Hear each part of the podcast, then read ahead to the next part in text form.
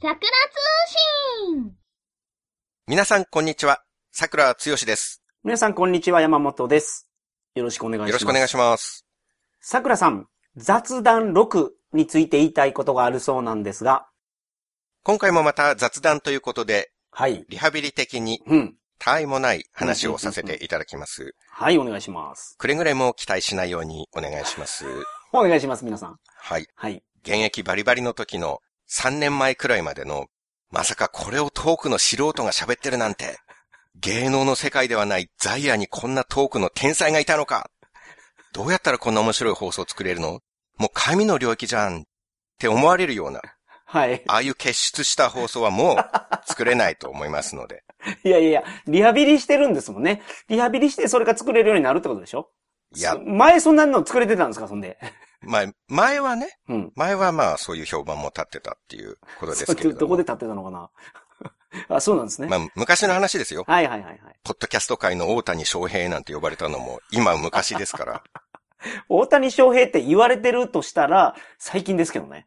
あそうか。まあ、3年前 ?2 年前ああ、まあとか。かそのぐらいですかねそう3年前も、そうか。大谷翔平さんは活躍されてましたからね、日本でね。そうですね。うんうんうん。まあ、今は僕はとてもあんな器用なことはできないです ね。はい。以前は、ポッドキャスト界屈指のスイッチヒッターとしてね。お、あ、スイッチヒッターなんや。お大谷翔平さんってスイッチヒッターじゃなかったですよね、確か。じゃあ何ですか二刀流やけど。 二刀流や。二刀流。はい。スイッチヒッターって右でも左でも打てる人のことでしょ。そうですね。うん。二刀流は二刀流はピッチャーもバッターもできる人。 それおかしくないですかおかしい二かどうか刀流って言ったら、両方バット持ってなきゃおかしい感じしません、なんか。投げる方と打つ方なのに二刀流なんですかそうね。そういう表現されますよね。右でもバットを持ち、左でもバットを持ちの方が二刀流っていう感じしままあ、せん、二刀流って言うとそれやからね。うん、うん、う。うん確かに。じゃあそれで。それでってどっちよ。僕はちょっとそっちの方で想定してたんで、はいはいはい。左右どっちでも。あ、左右どっちでも打てると。うん。スイッチヒッターの方ですね、じゃあ。だ僕うがん、ポッドキャスト界の大谷翔平と呼ばれていたゆえんはそっちでしたね。うん。その、はいヘッドセットのマイクを右側につけても左側につけて もどちらでも水準以上のトークを見せられるというね、なるほど。なるほどねそういう一。流の仕事をしてたわけです。はいはいはいはいはい。これ、ポッドキャスターあるあるだと思うんですけどね。はい。はい。聞き口の方にマイクがあると、うんペラペラ喋れるけど、うん。聞き口と逆マイクだと調子出ないっていう。うーん。これ、ポッドキャストやってる人はみんなあると思いますよ。その、桜さんじゃあ片耳イヤホンなんですかいや、マイクが片方からですね。ですよね。うん。ほんで、聞いてる耳の方ってどういう意味ですか聞き口の方ですよ。聞き口って何聞き口、だから自分の右利き、左利きあるじゃないですか。えはいはいはい。利き腕とか言いますよね。利き足とか。そうでしょそういうこうんと、僕は右利きなんで、あの、聞き口の方。 利き口とかあるんですかはい。え、口一個しかないですよね。そうですよ。でもうんマイクは右から来るか左から来るかがあるでしょ、うヘッドセットだと。そ、まあそうですね。はい。その聞き口の方から来る利と、き口って何よ、うだから。まく喋れる。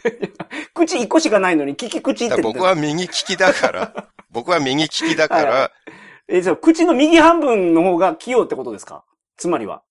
まあ、言ってみればそういうことですね。 右からマイクが来ると、ああ、利きなる口ほのど。方だから調子出るなって。ああ、そう、これ利き口なんや。ああ、うんなるほど、なるほど。そう独特のお考えをお持ちですね。まあでもそれが、うん。ポッドキャスト界の大谷翔平は二刀流だから、どっちでも抜群の切れ味を出せたんですよね。はいはいはいはい。 3年前はね。はあ、はあはだあからそれが今はもう、左右両方は無理になっているうんうんっていうう、んうん年取りましたから、なるほど。え右の。方でないと、本来の力が出せなくなってしまったん あです。あ、そうなんや。はいはいはいはい。まあ雑談会ということで雑多な話をしていこうかなと思いますはいが、はい。あの、ワンテーマで話しているのは、過去放送22巻で、うん。おまけ放送4本は全部ワンテーマなんです。はい。だから、旅の話とかまとまりある放送を聞きたいという方はそちらをお聞きいただきたいな。はいはいはいはい。特に山梨の方と高知の方。うんうんうんうん。山梨と高知の旅行の話で3本話してるので、うんうんうんうん。両県にお住まいの方、あるいは両県が地元っていう方は、はい。 22巻の購入は必須となっております。うんうんうんうん特に高知、はいい。や四国全土ですね。うん。四国在住のリスナーさんで、買っていない人のお宅には漏れなく高知のチミドロアナコンダがお見舞いすることになるの で。その、チミドロアナコンダっていうのは、つまり、えっと、僕のことですね。そうです。はい。はいはいコーチのチミドラアナコンダこと山本博さん。はいはいはい近々、はい。はいは会い。社や学校からの帰り、はい。行きますよ、ほんまに。そう、夜道で、そうそうそうそチミドラアナコンダがご挨拶させてう。いただくことに。うんうんうん。そうならないようにね。そうです。あなたの血もチミドラアナコンダにまとわせることになりたくなかったら、 早々に購入をご検討いただきたいですね。そうですはい。容赦しないですから、アナコンダは。そうですよ。 1日30人を消化できる能力がありますからね。あ、丸飲みして、はい。服ごとですかうん。服を脱がしてからですかあ、全然違う、その、あれやと思うんですよ。その、消化酵素が必要だと思うんですよ。肉を溶かすのと、うん。その衣類を溶かすのって。 消化というより好みの問題でしょう、山本さん の。どっちを脱がせたいかっていう。いやいや、消化のこと、胃に優しいやつはどっちかなって考えてました。ち、うんちみどろアナコンダとしては。なるほど。うん。まあ、特に若い女性が着るような美しいドレスとかは消化に悪いので、そういうのそうそはうそうそうそあらかじめしっかり脱がしてからう。えー、そうそうそうそうそう。パクッといくっていうそういうことです。ことなんですね。はいはい。なるほど。それ消化の問題なのかな。消化の問題です。まあ、男性は服を着たままいけると。うん。男性の場合だったらもうその場でもう買ってもらいますね。もう、買ってもらう。アプリをダウンロードしてもらって、これ買ってくださいと。で男性は飲まないっていうことなんですね。 で、それ僕の好みの問題っていうよりは、その桜通信の過去放送を買ってる方って男性の方が多いんですよ。ああ、比率で言えばそうですねう。んうんうん。だから男性の場合はまあ、あの、営業トークで、うん。なんとかなるんじゃないかなという目論みのもとでそうす。か。うんまあ、いずれにしろ、チミドラアナコンダさんは、まあ、とりあえず、勝てない方のところには伺って、はい。ちょっと怖い思いはするってことですね。そうですねそこで話し合いで解決する場合と、丸飲みになる場合とあるっていそうそうう。そうそうそうそう。そういうことです。まあ、どちらにしろね、あらかじめ購入しておけば、そうですね。余計なうね、ん。災害は起こらない。災害さ、余計なね、 怖い思いはしないで済むっていう、 そういうことです。ね。はい。はい。はい。ぜひよろしくお願いします。お願いします。さて、まだこの収録時は1月でございます。はい、そうです。はい。2023年になりましたがう、ん、うん、うん。どうでしたかクリスマスとかお正月はどのように過ごされましたかえーと、クリスマスは家でクリスマスパーティーをしましたね。家で家で、はい。ご家族みんな揃ってですあ、かそういうことです、そういうことです。密 です密でいすや、いや、そう、そうですけど。はい。え、じゃあ、お正月とかはどうですかおお正月は朝起きて、初詣に行って、うんあのー実家に集まって親戚と、あのお食事会をしました。ご家族だけじゃなくて親戚も皆さん集まってはいはいはい。パーティーをされた。うん楽しくうん。ワイワイとやられたんですそういうね。ことです。密です密ですはいはい。ビンゴ大会とかもやりましたよ。ビンゴ大会。はいはいはい。ビンゴ大会ですかビンゴです、ビンゴ。 はそあそれ言ってくれないんや。あビンゴ大会っていうのは、はい。ビンゴ大会ってあれですよね、ホテルの宴会場みたいなすごい広いところでいやいや いやいやや、家るようで。 なやつ。家家の中でです。親戚とかで子供が集まってるか普ら。通の家の中で、部屋の中でやったんですか、そうですよ。みんな集まってはいはいはい。密ですやっと言って密くれた。ですああ、なるほど。あ、どういう状況かちゃんと、あのー理解してからじゃないとそれ出ないんですね。うん、そこは大事ですからね。ああ、なるほど。ありがとうございます。はい。ちょっと待ってくださいよ。この史上最悪のコロナ大発波の最中 に、会食とかしてたんですかいや、そうですね。 ちょっと信じられないですね。ちゃんとご自宅テーブルにアクリル板立ててます か立ててないですけど。結構いました。十何人いましたよ。え、それでアクリル板も立てずにはい。え、マスク会食はどうです かマスク会食しましたいや、かしてない。してないです。してないんですか、はい。マスク会食ってあの、食べる時だけマスク外して、 あの、肉団子を口に運んで、口に入れたらまたマスクするマんですスよ。クして、ほんでそこから咀嚼するっていう、うん。あれですよね。はんはんえ、それしてない。してない。してないです。命より大事な食事会はないんです よ。あいや、ダメでしょ、マスク会食しなきゃ。あ、ああ。人一人飲み込んだらすぐマスクしないとダメですよ。ちょっと待って、アナコンダの会食じゃないんですよ、それ。チミドラアナコンダ違う。集会じチゃないミですかドロアナコンダ僕だけなんで。いや、違います。山本さんだけがチミドラアナコンダで。あ、そういうことです。はい。まあ、ちょ、もう僕もチミドロアナコンダ早くももう認めてますけど。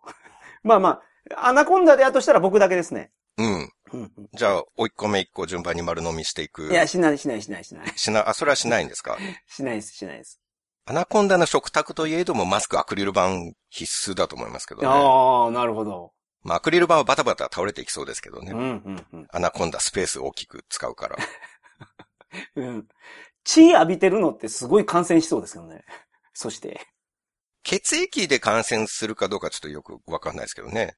感染するんじゃないですかえ、だって、あの、唾液とかで感染するんですから。あんまり聞いたことないですけどね、血液感染っていうのは、そ の、また種類が違う感染症だと思いますけど、それは。ああ、うん、うん。まあそもそも蛇がかかるかどうかっていうのは、また、あれですけど ね。はい、はい、はい。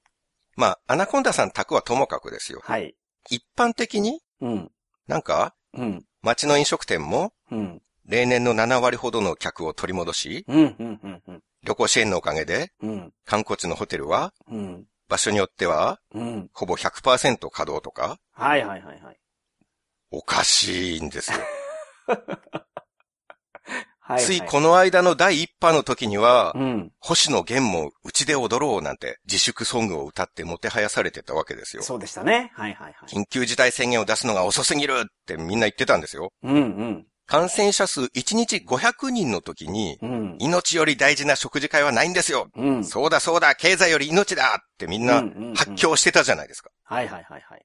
お発狂されてたじゃないですか。うん、うん。 まあ、丁寧に言ったところで。 一緒ごや乱心されて、 ご乱心までは言ってないお。見苦しくお取り乱しになってたじゃないでうん、うすか。ん、うん。先月今月、はい。この第8波、感染1日15万人ですよ。うん、うん。 30倍ですよ。はいはいはいはいはい。死者数も第1波なんて1日15人とかですよ。うん、うん、うん、うん。今1日500人ですよ。うん、うん。世界一死んでるんですよ。確かに。めちゃめちゃ増えましたね。今こそ緊急事態宣言を出すのが遅すぎる って、あの時より30倍声を大きくして言わなきゃいけないんじゃないんですか。ああ、確かにね。星野源もうちで30倍踊ろうっていう新曲を今こそは発表 して、はいはいはいはい。パート1より30倍以上うちで踊ろうって弾き語って、ファンに啓蒙すべきでしょう。はいはいはい。30倍踊るのよくわからないです けど。なんで30倍も増えてるのに今黙ってるんだ。うん。病気の被害とかどうでもよくて、ただ話題になってるものに乗っかりたかっただけかよ。うーん。うんうん他の日本人どもも、うん。緊急事態宣言を出すのが遅すぎるって、うんうん2020年には緊急事態宣言が何かも知らないくせに、うん。うん。周りの雰囲気に乗っかって正義ずらして叫んでたじゃん。はいはいはい。まあそういう方もいらっしゃったかもしれないですね。今こそ30倍言えって。 命より大事な食事会はないんだぞとう、ん。あの時より30倍向きになって言わなきゃいけないのうんうに、んうんうん。何平然と旅行終わりで温泉とか言ってるんだよ。 お前らの辞書に辻褄という言葉はないのか。はいはいはいはい。第一波で経済より命だろうステイホームだって言ってたやつがですよ。うん。その命の被害が30倍になってる時に、うんお得なクーポンもらえるかはらい喜んで旅行行く って、そんな奇想天外なことあるいや、そうですね。お得に旅行できてラッキーとか言ってる場合じゃないだろう。経済より命の話どこ行ったんだはいはいはいはい。命どれだけ軽くなったのこの3年間で。うん、うん、うん、うん。まあ、ただ、どうですかお家に集まってパーティーっていうのはやっぱ り、いや、それええやろ。これやっぱりソーシャルディスタンスとか、ステイホームの観点でね。はいはい。ステイ ホームやまあんちょっでもと意識がね。ステイホームはステイホームじゃないですか。まあステイホームでもやっぱそのね、親戚が集まってワイワイ騒ぐっていう、そのビンゴを無言でやるわけじゃないでしょ そうジェスチャービンゴじゃなかったわけでしょ いや、全然違いますよ。それでマスク会食もしてないっていうのはね、ちょっと、ちょっとなんか油断しすぎじゃないかなって思うんですけどね。そうですか。は あ、はあはその点僕なんて一貫してますからね。あ、はいはいはい。やっぱり無症状でも、うん。わずかでも大事な人に移す可能性がある限り、うん。ゼロコロナを達成するまでは、はいはいはい。会食とかするわけにはいかないっていうことでね。うんうんうんうんうん。まあ、クリスマスとかお正月って特に家族や友人、知人、恋人なんかと会いたくなる時期じゃないですか。まあそうですよね。うんうんでもせっかくここまで頑張ったんだから、うん。うん。コロナが収束するまで、あと少しの辛抱ですよ。うんうんうんうん。ここで油断したら元も子もないんで。はい。だから僕は、クリスマスもお正月も、うん。一切の会食を避け、誰とも会わず、うん。 部屋で一人っきりで過ごしましたよ。あ、ライフのお惣菜でローストチキンと、ペコちゃんのケーキ買ってきて あ、捕食しました。ライフってあの、スーパーね。そうです。はいはいはい。なるほど。お正月みたいなみんなが浮かれてる時期こそ、うん。より徹底した感染対策が必要なんです。はい。それは僕だってクリスマスや正月に一緒に過ごしたい人はいますよ。おうほうほうほうほうほう。深田京子ちゃんとか、あ有村架純ちゃんとか一、方的にね。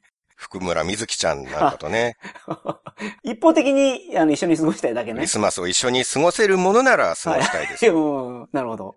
はい。でも未知の感染症が猛威を振るっ いやいて、や、感染者死者数ともに日本が世界一を記録している時にう、ん。アイドルと会食とかしてる場合じゃないですからね。はいはいはい。確かにね。うん。あ、そういう理由であれですか。あ今回はその、会食しなかったんですか。深田京子さんと。うんうんうん。まあ、有村架純ちゃんとかは冗談ですけどね。はい。冗談というか、過ごせるものなら過ごしたいというのは本当ですよ。はいはいはい。ですよね。 過ごせるものなら過ごしたいと思うことと現実に過ごせる可能性があるかはまあ別問題ですからね。はい。でも何人か知り合いの女の子には声かけました。おなんてですか忘年会も兼ねてうん二人でご飯でも行こうよ。おうおう何人か女の子を誘ってみたんですけどね。うんうん。そしたらみんな揃ってコロナが落ち着いたらねって返信が来るんですよ。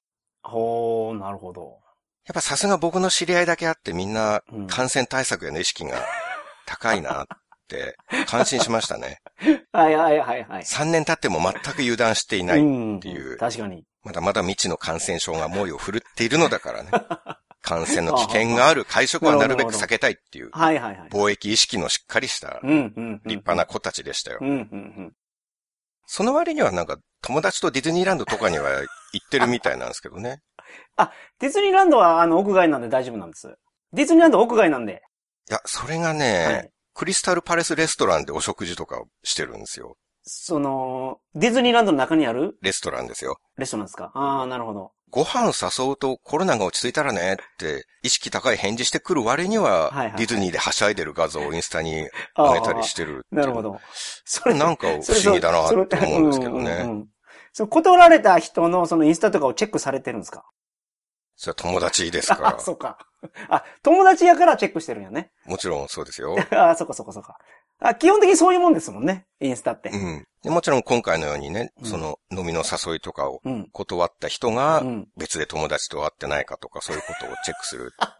他の会に参加してないだろうなとはいかああっていうなるほどなのるほをどチェックする意味合いはもちろんありますよあ、。それもあるんや。 あうん。あ、なるほど。あそれで友達が観戦とかしちゃったらやっぱりああ、そうい大う観点でね。変なわけなんうううで、それ注意しななきゃいけないじゃないですか。友人としてね。そうね。心配やから。うんう。ん。でもなんでディズニーには行けてるんだろうなっていうのは、のすごい不思議でしたね。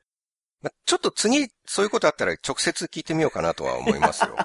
やめた方がいい。 DM を送ってみよういかやなっいやいや、そて。そ絶対やめた方がいいですよ、それ、それ。この間僕が食事に誘ったら、コロナが落ち着いたらということではい。断られましたけど、うん、うん、うん。でも先週友達とディズニーランドには行ってましたよ ね。はい、はい、はい。クリスタルパレスレストランで食事もしてましたよね。はい、はい、はい。それって言ってることとやってることが 矛盾してませんかうんディズニーに行けるんだったら僕とご飯だって行けるはずですよね。はい、はい。うん。ちょっと本人に尋ねてみようかなって。なるほど。いや、やめた方がいい、やっぱり、それは。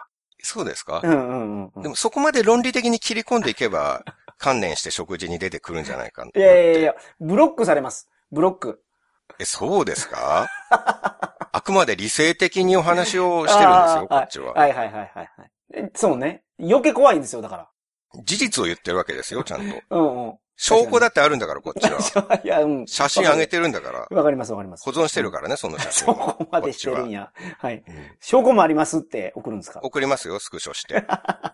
ほら、この時、クリスタルパレス で、なるほど。テーブルの向こうに顔映ってないけどうん、誰か一緒にいるじゃん。はいはいはいはい。会食でしょこ れ。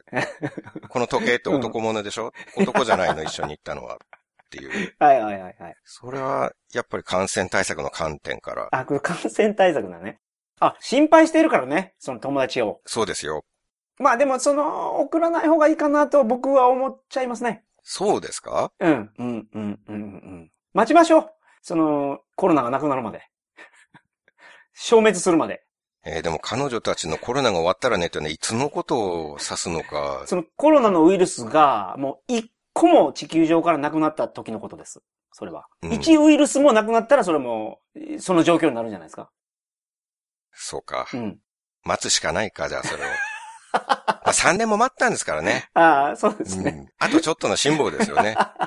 もう少しだけ頑張れば。はいはいはい。ここで油断したら元も子もないんでうんね。うんうん。じゃあもうちょっっとと頑張りたいと思います。はいはいはい。うん。まうん。 あ、でも絶対なくならないですからね。絶対なくならないけどね。永久に ね。はい。自粛でなくなるんだったら最初になくなってますかうらね。ん。うん。うん。ここまで増えてなおなくせることなんて不可能、誰が考えたって不可能ですからね。うん。まあ、わかりますよ、気持ちは。うん。うん彼女たちの気持ちはね。どういう気持ちがですか両親がメンタル病んで、ノートで暗い介護日記を書いてるような、そんな陰気な奴とは誰も関わりたくないん ですよ。それよくわかります。それごもっともですよ。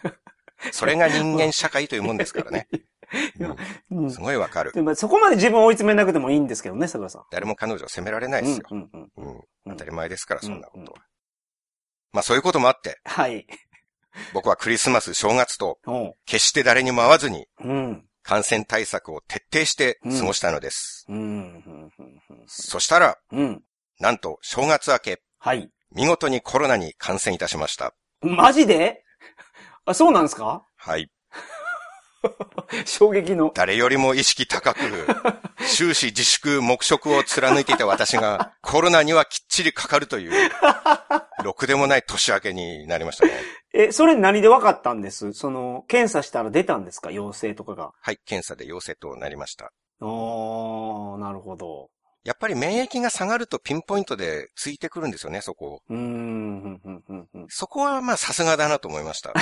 あコロナに対してうん。あの、はい前回の桜通信の収録の日なんですよ。うん。久しぶりの収録でもヘロヘロになったんですね。はいはいはいはい。桜通信でこんな疲れるのか。うん、うでん、うんうんもう。床に横たわってしばらく動けないぐらい疲れ果てるんですけど。はいはいはいはい。あ、そういえばこんな感じだったな、桜通う信ん、って、うん、ってう、んうんうん。懐かしく思い出して。でも久しぶりに収録頑張ったから、はい。ご褒美にヘロヘロだったんですけど、チン麻婆豆腐のランチを食べに行ったんです。なんかツイッターに上げられてますね。なんか美味しい麻婆豆腐の店があると。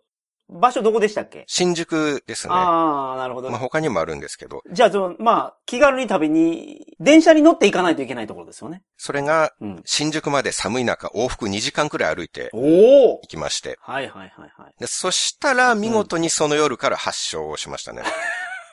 免疫が一番落ちてる日をピンポイントで、一年で一番ぐらいに落ちてると ころに、ほなるほんど。とピンポイント攻撃されましたね。はいはいはい。でも4年目にしてやっとかかりましたね。うん、うん、うん、うん。ぶっちゃけ本当のところは、まあ皆さんご存知の通り、はい。感染対策をしていたというのは嘘で、うん、 1回目の緊急事態から危機として旅行に行きまくり、うん。マンボウ中も通常営業の店を探して、うん毎月飲み会を開き、はい。 3年間ノーマスク、うん。ワクチンは0回接種という、うん。それでやっと4年目にして感染しました。はい。これで僕のコロナ悪口もまた一つステージが上がると思い ます。な、なんでですか僕もかかったんですけどねっていう一言はいはいはがい言えますからね。ああ、ほうほうほうほう。ますます口が悪くなっちゃいますよ。はいはいはい。なるほど。症状がどんな感じだったかっていううん。ことなんですけど、うんうんうんまあ、あくまで僕の場合、はい。僕個人の場合は、風邪プラス喉めちゃめちゃ痛い。うーん、なるほど。僕何年かに一度寝込むんですね。はい。割と定期的に。うん、寝込むっていうのは本当に一日中動けないぐらい寝るんですかはい、ああ。動けなくなりますね。うん、うん、うんまあ、熱が出て体痛くなって寝込むっていううん。。はいはいはい。感じなんですけど。ど、コロナの前半の症状は、その何年かに一度の風邪というか、寝込みと同じでしたね。はいはいはい。熱が出て全身痛い、頭痛いっうん、うん、ていう。うん。うん。で、夜発熱して、夜中に39度まで行って、お結構上がりましたね。はいはい、はい。結構行きましたねうん。でも次の日の昼間にはもう36度台にはい。うん、戻りましたので、うん熱は1日ですね。うん、うん。で、喉は何ともなかったんですよ。はい。咳の一つも出なくて、うん。だからコロナじゃないな、これはって思ってたんですよね。はいはいはい。咳ゼロなんで、まあ普通の定期寝込みかと。うん、うん、うん、うん。ところが3日目に喉が痛くなり始めて、はい。 で、4日目朝起きたら喉がバーサク状態なんです よね。あバーサクってその強戦士ですかはい。狂乱状態でしたあはね。いはいはいはい。喉が。はい。喉痛ーって、うん痛すぎて唾が飲めないような感じ。ああ、わか。る。うん、なるほど、なるほど。あの、めちゃめちゃ痛い時や、それ。うんそう、はい。唾飲もうとすると喉無双ですね。はい。熱は下がってるんですけど、喉だけ無双。うん。唾を飲むと喉で真田幸村が無双乱舞を繰り出すような 状態。ああ、そういうこと。無双ってその戦国無双の無双やった。そうですす。無双乱舞。喉に無双乱舞やってる武将がいる状 な態るです、ほど、ね。なるほど。はいはいはいはい。うんうん。あれね、ゲージがなくなるまでずっとできますもんね。そうですね。四方八方に360度狂乱の攻撃を繰り出しますからね。はいはいはい。まさに喉がその無双状態。なるほど、なるほど。喉に喉ドン1号が打ち込まれたよう な、あれっぷり。ああ、北朝鮮のミサイルね。はい。中距離弾道ミサイル並みの破壊力があああ、 なるりほどまし。た。はい。あーしんどーと思って。うん。あーしんどー。あーしんどになっちゃうよ。ああ、それはあの、鹿島アントラーズにいた、はいあ。の、アルシンド選手が言ってましたね。あの、アデランスの CM で。友達なら当たり前です よ。ああ、確かに。はいはい。あーしんどになっちゃうよ。うんって思って。あ、ああ、しんどいからね。しんどいからね。そうう。ん。あーはいしんどとあるしんどをね。はいはい。ちょっとかけてみました。うん。はい。今ちょっとマイク左側からつけてるん で、ちょっとまああー本調子がだからちょっと、ちょっと調子が悪いんや。 はい。なるほど。くそ、右からつけてさえいれば、 もうちょっと面白いことが言えるのに。確かに確かに。残念です。左についてて。はい。でも、咳は出ないんですよね。うーそんれでもうんうんうんうんで、僕ってほら、声のお仕事をしてるじゃないですか。えっと、ナレーションのお仕事とかをね、声優さんと並んでやられたりしてますそようね。ですよ。アニメ声優デビューをさせていただきました。うんうんうんうん YouTube の都市伝説ツアーズというチャンネルで、はい。私、木の役をやらせていただいております。うんうん波の木じゃないですからね。はい。ご神木ごです神木ですからね。うん。はい。ぜひ皆さん、都市伝説ツアーズで検索してご覧ください。ご覧ください。で、一週間後に次のシリーズのナレーションの収録があったんですよ。えそのコロナになってはい。からですかああ、なるほど。そうですうんだこれ早く直さないといけないなと。確かに。まあそういう理由がなくとも、喉無双で痛いから、はい喉の薬だけ近所の耳鼻科にもらいに行ったんですよ。うん、うん、うん。徒歩5分のご近所のクリニックはい。なんですけど、うん。で、喉めちゃ痛いので、うんお薬くださいってうん、う言っんうん。て、で、はい、じゃあ、あーって言って、喉を先生が覗いて、はい。なんかコロナっぽいねって、えー、見てわかるんや。なるほど。そうみいたいなんですよ。えー、もはや。や。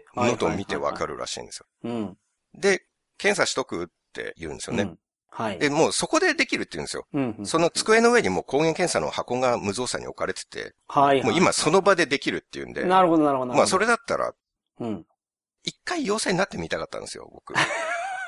ああ、なるほどね。確かにその一回なってると、うんそのコロナの話をするときにちょっと深みが出ますよね。ね、僕もコロナかかったんだけどさ、って、はいはいはい。コロナマウント取れるじゃないですか。はいはいはいはい。コロナの話するときに説得力が、ナますからうんうんうんうん。あじゃあお願いしますっはい。て言ってからもう本当に1分2分後には、うんあ、陽性だねっ て、結果がもうあっさりあ出あて、あなるほど。まあ、だからって何も変わらないんですけどね。はい。その、当初の予定通りロキソニンと喉の薬だけもらって帰るっていう、それだけの話で。うんうんうんうん。じゃあコロナになったところで、そのなんか効果的な治療法があるわけじゃないから、何もないですよ。風邪とかと一緒ってことですもんね。うん。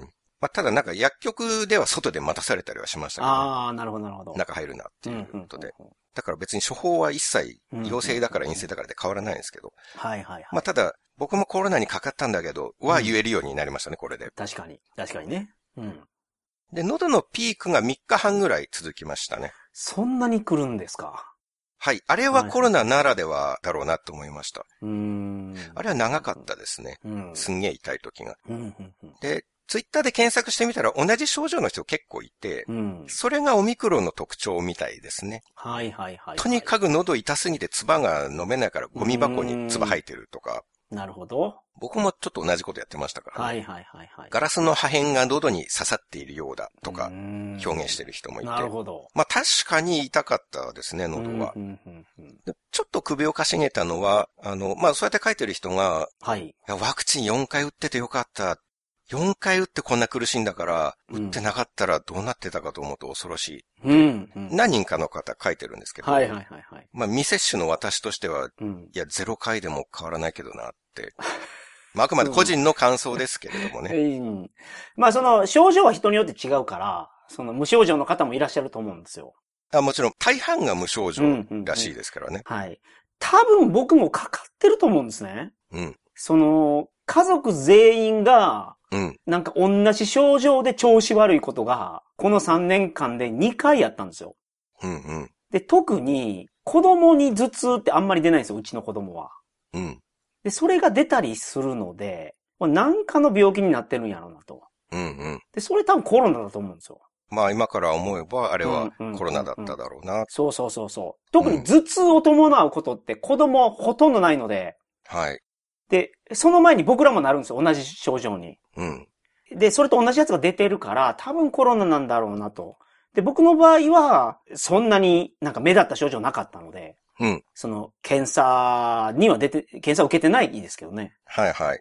今は何回か受けに行ったんですよ、そのあの、抗原検査ってやつ、PCR 検査ってやつ。はい。で、その理由が、旅行支援を受けるために、うんうんワクチン3回受けてないとダメなんですよ。はい。で、それ受けてないじゃないです。受けてないんですよね、僕。うんうん。で、その裏技が、その PCR 検査とか抗原検査で、陰性が出た、その3日か4日は、あの、旅行支援が受けれるんです。陰性証明を出せばいいんですよえーね。そういうことです。で、それをもらうために、何回か行きました。はいはいはい。受けに。全部陰性。まあただ今思えば、うんまあ何回かはまあコロナにかかってるかかってたと思います。だろうなはっいていうはいはいはい。感じなんですよね。うんうんうん。うん。まあでも、陽性が出ていない限り は、コロナに確実にかかったと言い切ることはできないですよね。そうなんですよ。そうなんですよ。まあ、その点僕は陽性出てるから。マウント取ってるじゃないですか。僕は一回陽性になってるんですよ、コロナ。はいはいはいはい。かかったことあるんで、僕。あ あ。ああ。僕も確かにね、あの、今年初めまでは、まあ僕もコロナかかってると思うよっていう立場でした。今年初めて去年でしょまあ今年の正月まではね。ああ、なるほどなるほどなるほど。今年の正月までは、はいはい。まあ言っても僕も多分コロナもうかかってるはずだよってはいいうはい立は場いでしはたいけはどい、はい。そこからワンランク上がりましたから。おーなるほど、確かに。明確な、なんか、あのー差をつけられてるな、これは。はい。でやっぱり、まあ英会話の先生も言ってましたけどね、はい。 3回ワクチン打って2回コロナにかかって、うん1。週間ぐらい声がかすれてたとか言ってましたけど、はいはいはいそはのい。ワクチン、副反応で何回も苦しんだ挙句、うん。未接種の僕と同じ症状って、すごい損してますよね。うん。確かに。個人の感想ではありますが、ちょっとはい。思いました。うん。でおまけに、接種後2週間で消えるっていう約束だったスパイクタンパクも、うん。長期間残存することがもう分かっちゃってますからね。はいはいはいはいはい。ねえ、その、人によっては、これも人によってはだと思うんですけど、うん。ワクチンでものすごいダメージを受けてる方がいらっしゃいますね。うん、痛ましいですよ。あの、遺族会のうん。参加し。た勉強会とか見てると。うん。で、そういうのが、例えば肺にダメージがあるとかいうデータが集まってるのに、で他の国ではワクチンを禁止したりしてるのに、日本の政府はですよね。うんなぜか、ずっと推奨してるでしょ。そうですね。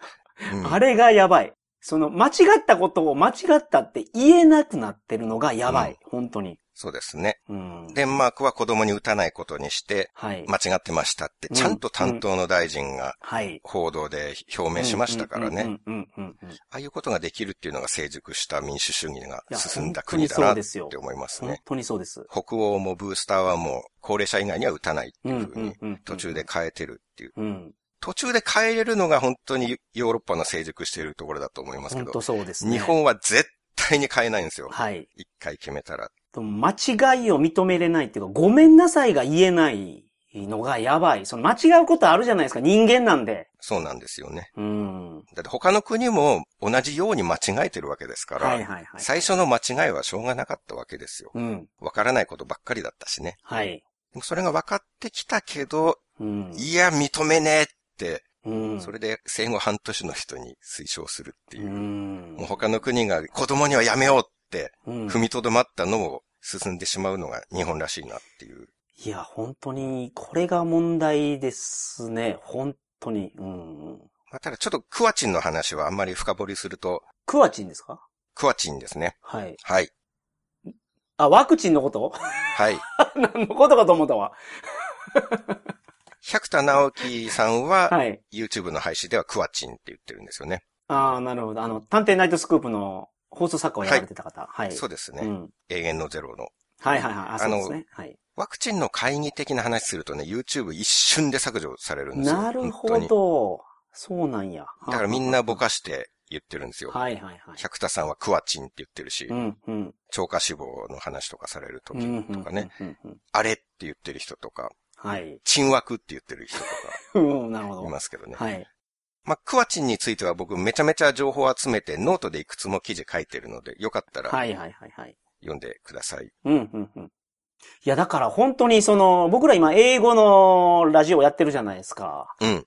その英語を勉強する価値がそ本当にそこにあって、うん。えその、日本政府がそのごめんなさいって言えないんで、正しい情報を、もうその、日本語で取るのが難しいんですよ、本当に。まあもちろん正しい情報として上げてる方もいらっしゃいますけど、うん英語の情報とかの方が圧倒的に早いし、うん。ちゃんと科学的に裏付けされたデータとかがちゃんと出てる情報にたどり着けるんで、その英語の重要性がすごい増してきたような気がします。報道の自由度が全然違いますから、ね。あ、そうそうそうそう。日本で報道の自由がない国として。ないんで。す、本当うに。ん。ランクイングされてますもんね。そのすごい下に。下ですね。うん。 101角とかですよね。はいはいはいはいはいはい。先進国の中ではもう明らかに最下位で。うん。そう、途上国とかにも負けてるから。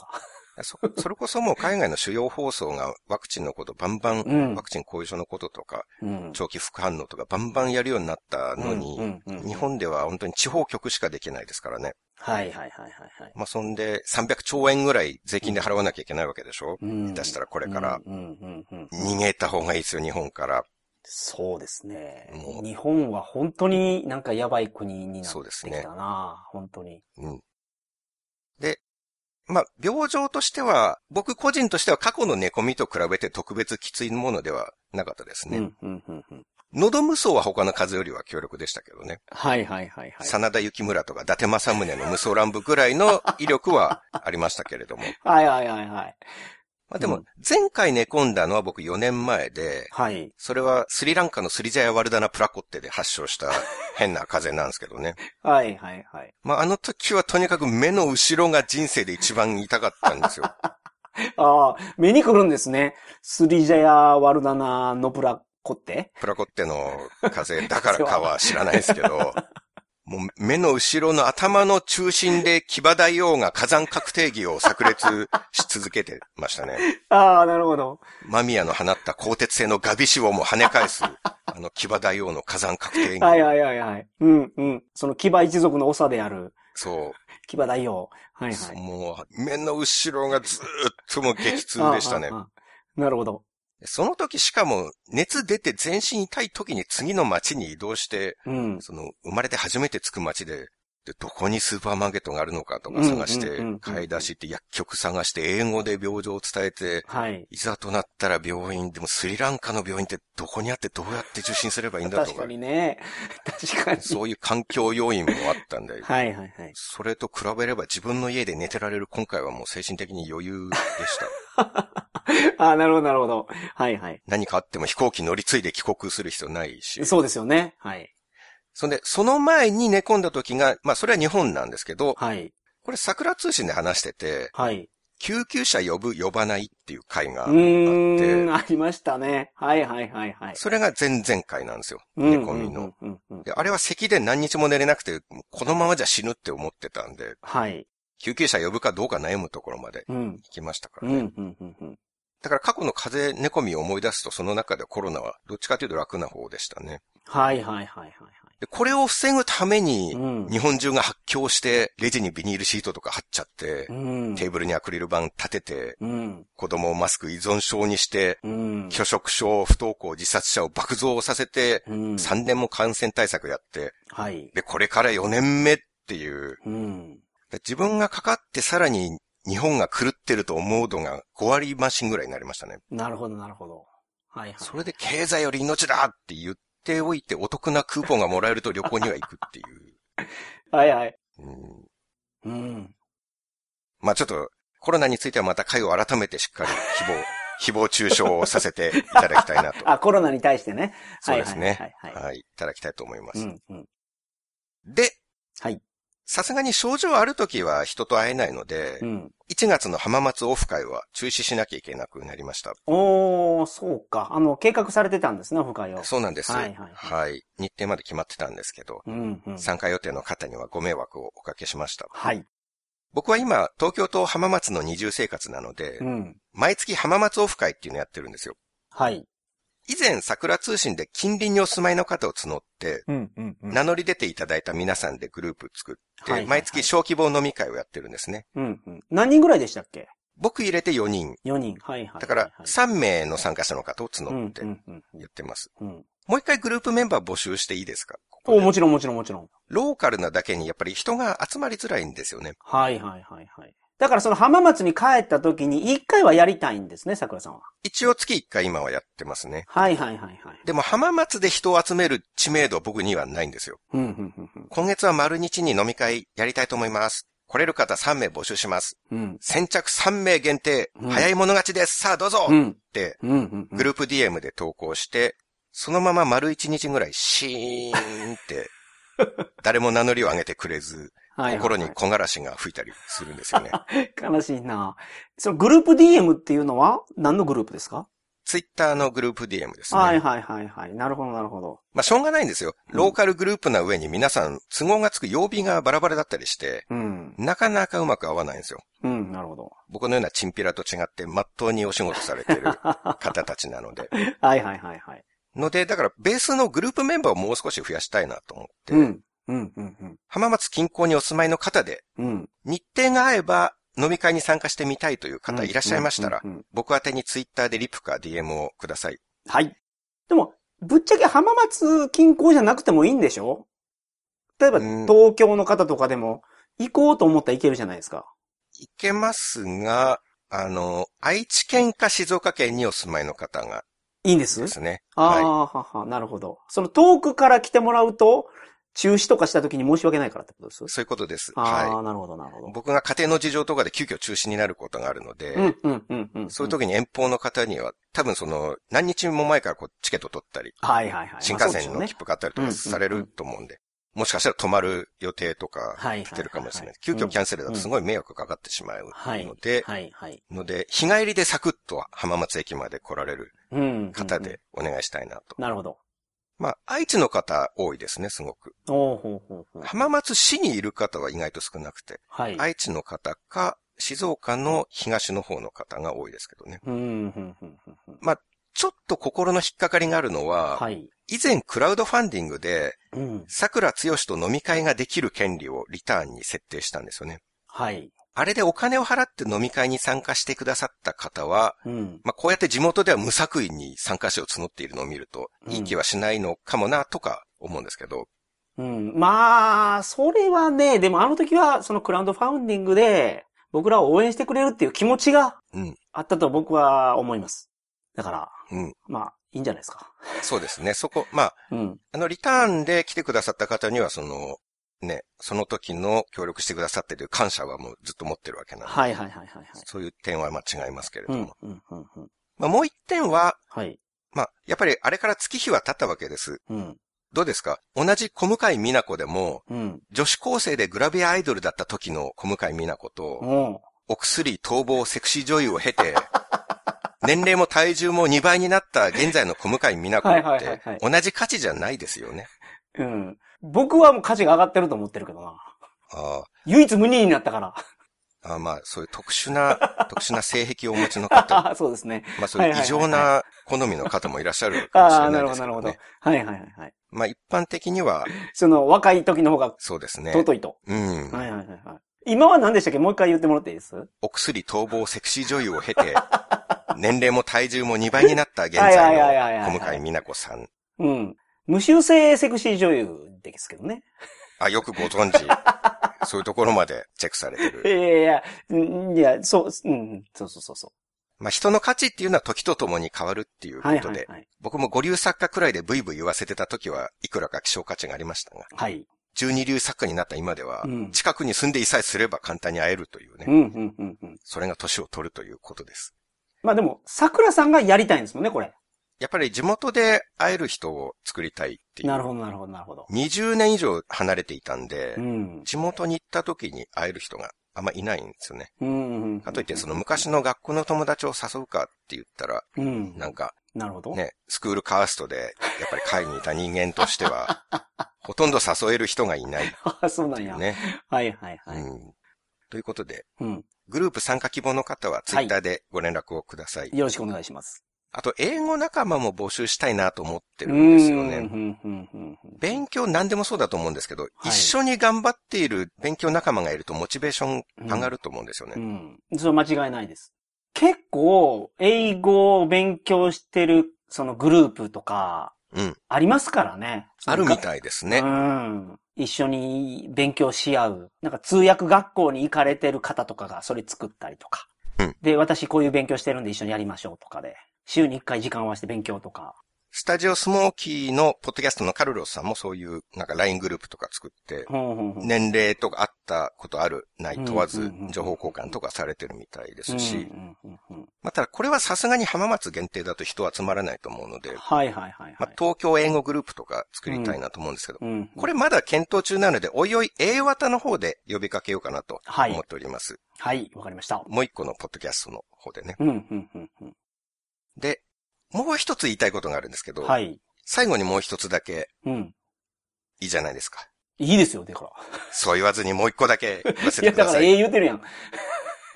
いいですよ、どうぞどうぞ。私ノートを書いておりまして、はいはいはい。ブログみたいなものなんですけど、うん。書き始めの頃にも告知したんですけどね。はい。あの、2020年の9月24日からいきなり人生最大のトラブルに見舞わあれまして、。うん、うん、うん。ある。る日の午後からいきなり人生強制中断、うん。自分の家にも住めなくなって、はい。およそ1年間一家心中がちらつきながら右往左往するっていう、うん。あれは、桜さんから突然ちょっと大事な話がありますっていう連絡が来て、夜話したのを未だに鮮明に覚えてますね。結婚かと思いました。いや、もう、これはなんかすごい大きなトラブルがあったんだろうなというあのを、その思って、その、 そうですか。結婚はするわけないだろするわけないっう。ていう結か、婚のわけはないなっていなんかう感じで。なんかそのめでたい話じゃないなとは思いました。深刻な問題なんだろうあーなそうとか。話す前からそういうのは、そのなんか、テキストメッセージの中でも、その伝わってきて、ほんで話を聞くと本当に大変になったなと。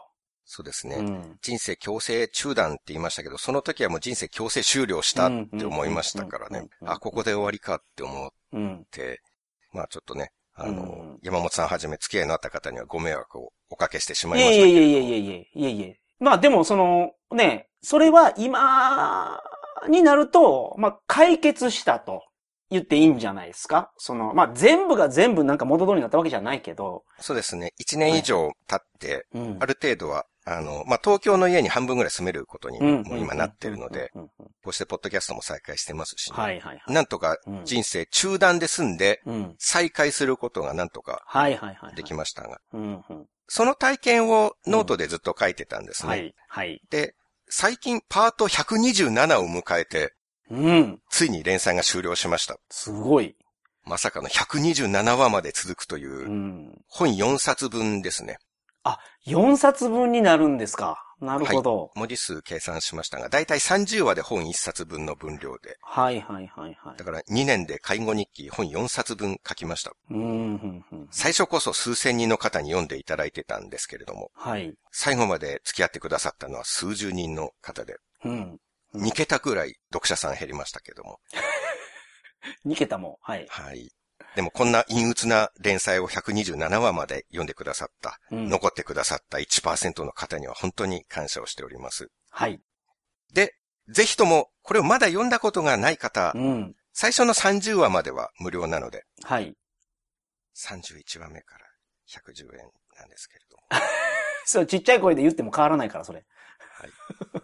はい。はい。その後も無料記事はちょくちょくあるので、はいはいはい。今の時代、僕が経験したようなトラブルってかなりの確率でみんないつか遭遇すると思うんですよね。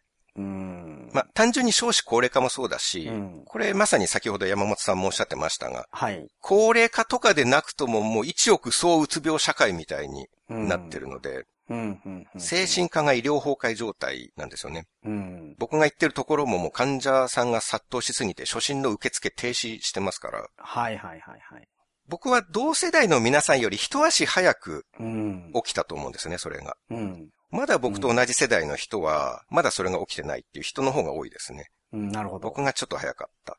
はいはいはい。で、まあ、一足早く悲惨な目に叩き込まれて、その体験をこと細かく書きました。うん。うん、うん、うん。きつい体験をリアルに書くの僕、本業なんですよ。はい。ので、まあ、僕の介護日記もどきを読んでもらえば、うん。皆さんもトラブルを追体験している気分になれると思うんですよね。はいはいはい。あとは、その、こういうことをしとけばいいですよっていうのは書いてくれてるじゃないですか、桜さんが。手続きとかもうん必要なこと、まあ、公的な手続きに加えて、なんて言うんだろう、私的な手続きというか、プライベートでこういうことはしといたう方ん。がいいよ。うん、うん、うん。だからまあ、あまりにも細かく書いたので、ちょっとだけ自分の経験のような感じで読んでいただけると思うんですよね。はいはいはい。